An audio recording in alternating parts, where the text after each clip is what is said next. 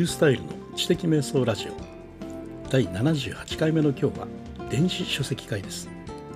あなたも本を読むのが好きな人から本を書く人になってみませんか？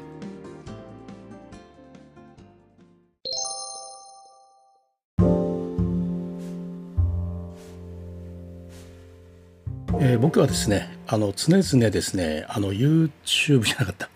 あのツイッターでよくこんなこと言ってるんですよね、えー、世の中みんな YouTuber 世の中みんな Kindle 作家世の中みんなポッドキャスター世の中みんなブロガー。まあブロガーとか YouTuber になって人生を何倍にも生きようというそういうことをねよく言ったり書いたりしてるんですね。まあお一人ですねあのこの私のそのツイートを見られてですね私のブログを見て一年発起して僕はブロガーになりました。でブログを読むのが大好きな人からブログを書く人になってしまいました。大感謝ですっていうね、え、コメントをいただいたことがあります、まあ、僕のブログを見て、あ、一年発起してくださったとかいうことでね嬉しいなと思ってるんですがまあ、あのこれを書いた方 MO さんとおっしゃる方なんですけどねブログを読むのが好きな人から書く人へ変わったと、まあ、あの生産型人生を送る人になられたということですね。まあ、世の中に価値あるコンテンツを積み重ねる人生ということで、まあ、自分にとっても人にとってもウィンウィンの道なんですよね。発信者というのはね。さてこのポッドキャストではですねもう同じようにあのこう聞かれた方にですねもう自分も電子書籍作家 Kindle 作家と思ってもらいたくてね今喋っています、えー、皆さんたちをですね Kindle 作家への道に誘いたいと思っています。ということで世の中みんな Kindle 作家どうでしょうか？本を書く人になる道を歩んでみませんか？ということでね、まあ、最初はですねあの作家でなくても本を作っていいというそういうマインドの話なんですね。で自分はですね作家ではないのに本なんか書いていいのと、まあ、誰でもそう思うと思うんですよね。本って特別な人が書くもの、まあ、そう思い込んでいると思うんですね。まあ、私もそうですもんね。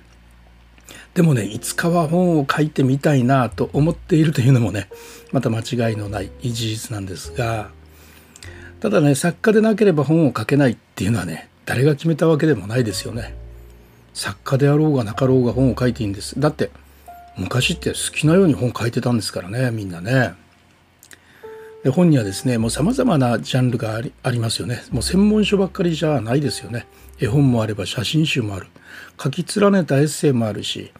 またね何かできたということの足跡もあるし何かね問題が解決したということの方法でもあるし日記なんかもありますよね。あと住んでる町の紹介の写真とかね。あと住んでる町の遺跡巡りとかね、まあ、あのどんな人でもね上のような本っていうのはね書けるんですよね。なぜかというとですね価値があるからですよ。あなたの当たり前には価値があるとね、まあ、僕はよくこれもあのブログとかで言ってるんですが、作家でなくてもですねあなたには人が喜ぶ価値あることをいっぱい持っていらっしゃるわけですね。まあ、それをね貴重なコンテンツの一つとして是非本に残してもらいたいなっていうふうに思ってますね。じゃあ分かったけどでもねハードル高いよとどうやったらいいんだよという話なんですが、まあ、最初の本をね出すためのハードルを下げる簡単な方法ということでねあのノートを使うっていうやり方をちょっと提唱しています。でまあね書いてみようかと思った方がですね本を書いてみたいけど何を書いたらいいかわからないということがありますよね。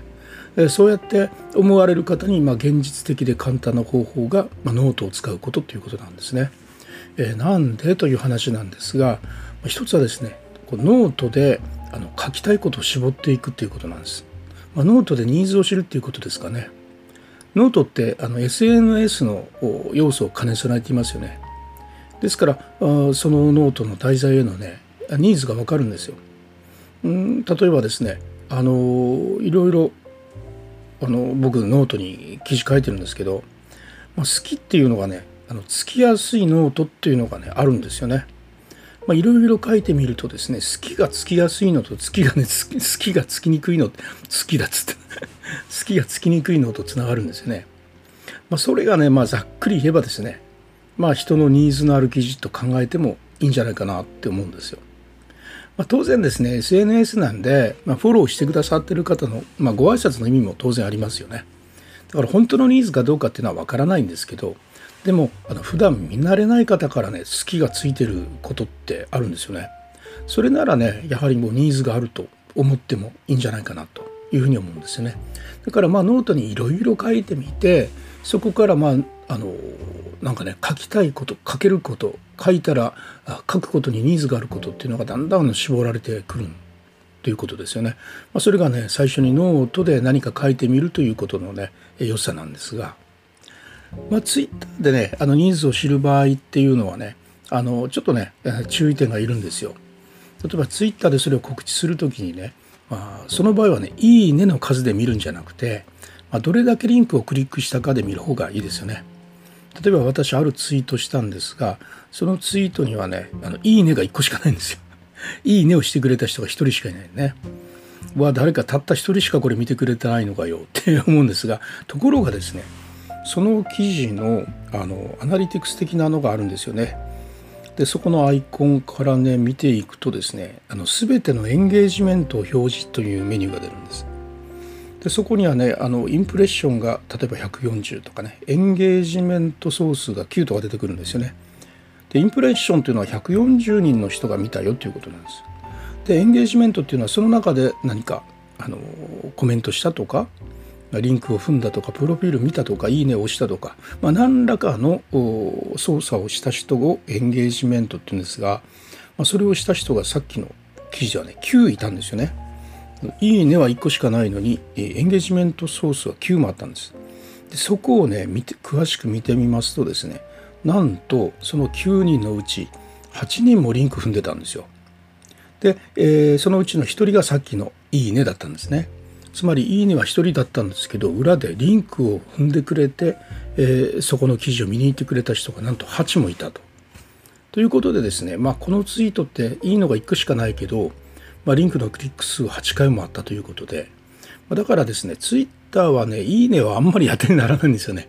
で、いいねはね、もうほぼ挨拶のような意味があって、いいねしてくれたからっつって、リンクをたどって見てくれるということではないんでね。だからね、クリックでもね、それでも今みたいに、うん、いいねはしてくれなかったけど、実際に見に行ってくれたっていうのはね、もうその記事にニーズがあるということですよね。ですからね、まあ、あのツイッターの場合は、まあ、いいねで判断するんじゃなくて、リンクをクリックされたかどうかで判断するというようなことになります。まあ、そうやってだんだんそのニーズのあるノートっていうのがね決まってきたらここからなんですよ。ここからが大事なとこなんですね。そのノートに中身を追記をしていくわけです。でノートってですねあのブログよりも追記して充実させるというやり方が結構浸透してると思いませんか？僕はねブログよく追記するんですよ。まあ、最初にあのほんのちょっと書いててだんだん数日かけてそれに追記追記追記ってしていきましてね一個の記事を完成させていくんですけどノートってもっとすごいですよね。でよくねあの有料ノートとかねその手法が使われてますよね。まあ、どれだけ頻繁に追記しているのかっていうのをね最初の部分で示してありますよく。だからね読者っていうのはまあ高いお金を払って買うこのノートというのはどんどん情報が追加されているんだなとかお得かもとかね思ってね購入を決めやすくなりますよね。まあ、それでよく有料ノート作家ってあの追記をされているんですけどこの追記というね文化のね浸透これを利用してね日々ノートに追記していくわけですよ。まあ、だからね新しく記事を書くっていうよりも読まれる結構人気的なねその記事をね成長させていくっていうイメージですよね。するとね最初の好きっていうのが、ま、追記するごとにどんどん増えていく様っていうのをねそれをモチベーションにして少しずつ書き増やしていくんですね。そうやってますます見られるようになっていくんですが、まあね、孤独に毎日原稿を書き続けるよりもね、そうやって追記していった方がはるかにモチベーション継続しますよ。僕なんかですね、最初の本書くのに7年かかったんですけどね、まあ、何度もモチベーションの低下の波に襲われてね、7年もかかっちゃったんですけどね。まあでもね、何度も復活したんで結局出したんですけども、まあ7年もかからんでいいでしょっていう話なんですよね。まあ、だからノートで追加することで、まあ、内容を増やしていく方法っていうのはおすすめなんですよ。でそれでねあのいつの間にかあ充実したコンテンツになってえそれをもとにね本が書けるというふうになっていくわけですね。僕であの吉田健康ブログ「釣れるセラビサ」っていうねノートにこう書いてて動画も出してるんですけどいくらね、この、その動画面白いから見てってね、紹介しても誰も見てくれないんですけどね。あと YouTube にもあるんですけど、まあ、ノートの方は結構好きってしてくれる方がいましてね。でまあ、これをね、まあ今ちょっとね、棚上げしてますけど、あ、出た、棚上げ。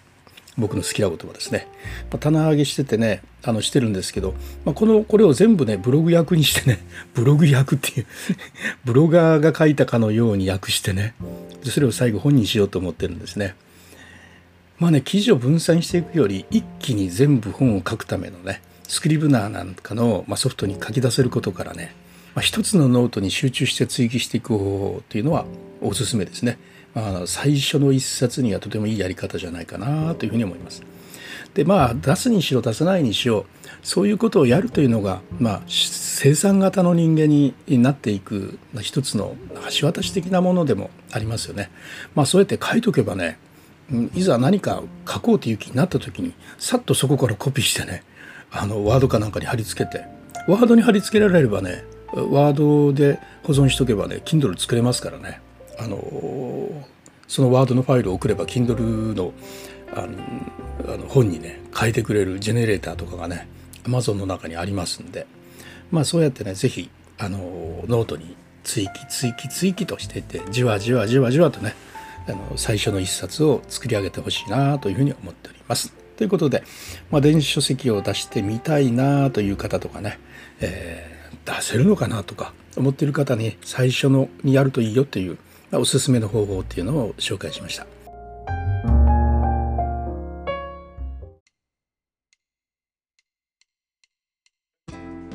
はい、いかがだったでしょうか？電子書籍会ですね。これも久々の電子書籍会だったんですが、みんながね世の中の人みんながあの価値あるコンテンツを世の中にね出しやすい時代になってるんでどうか何らかのね方法でね、えー、自分の価値を出していっていただければなというふうに思います。それではまたリフスタイルでした。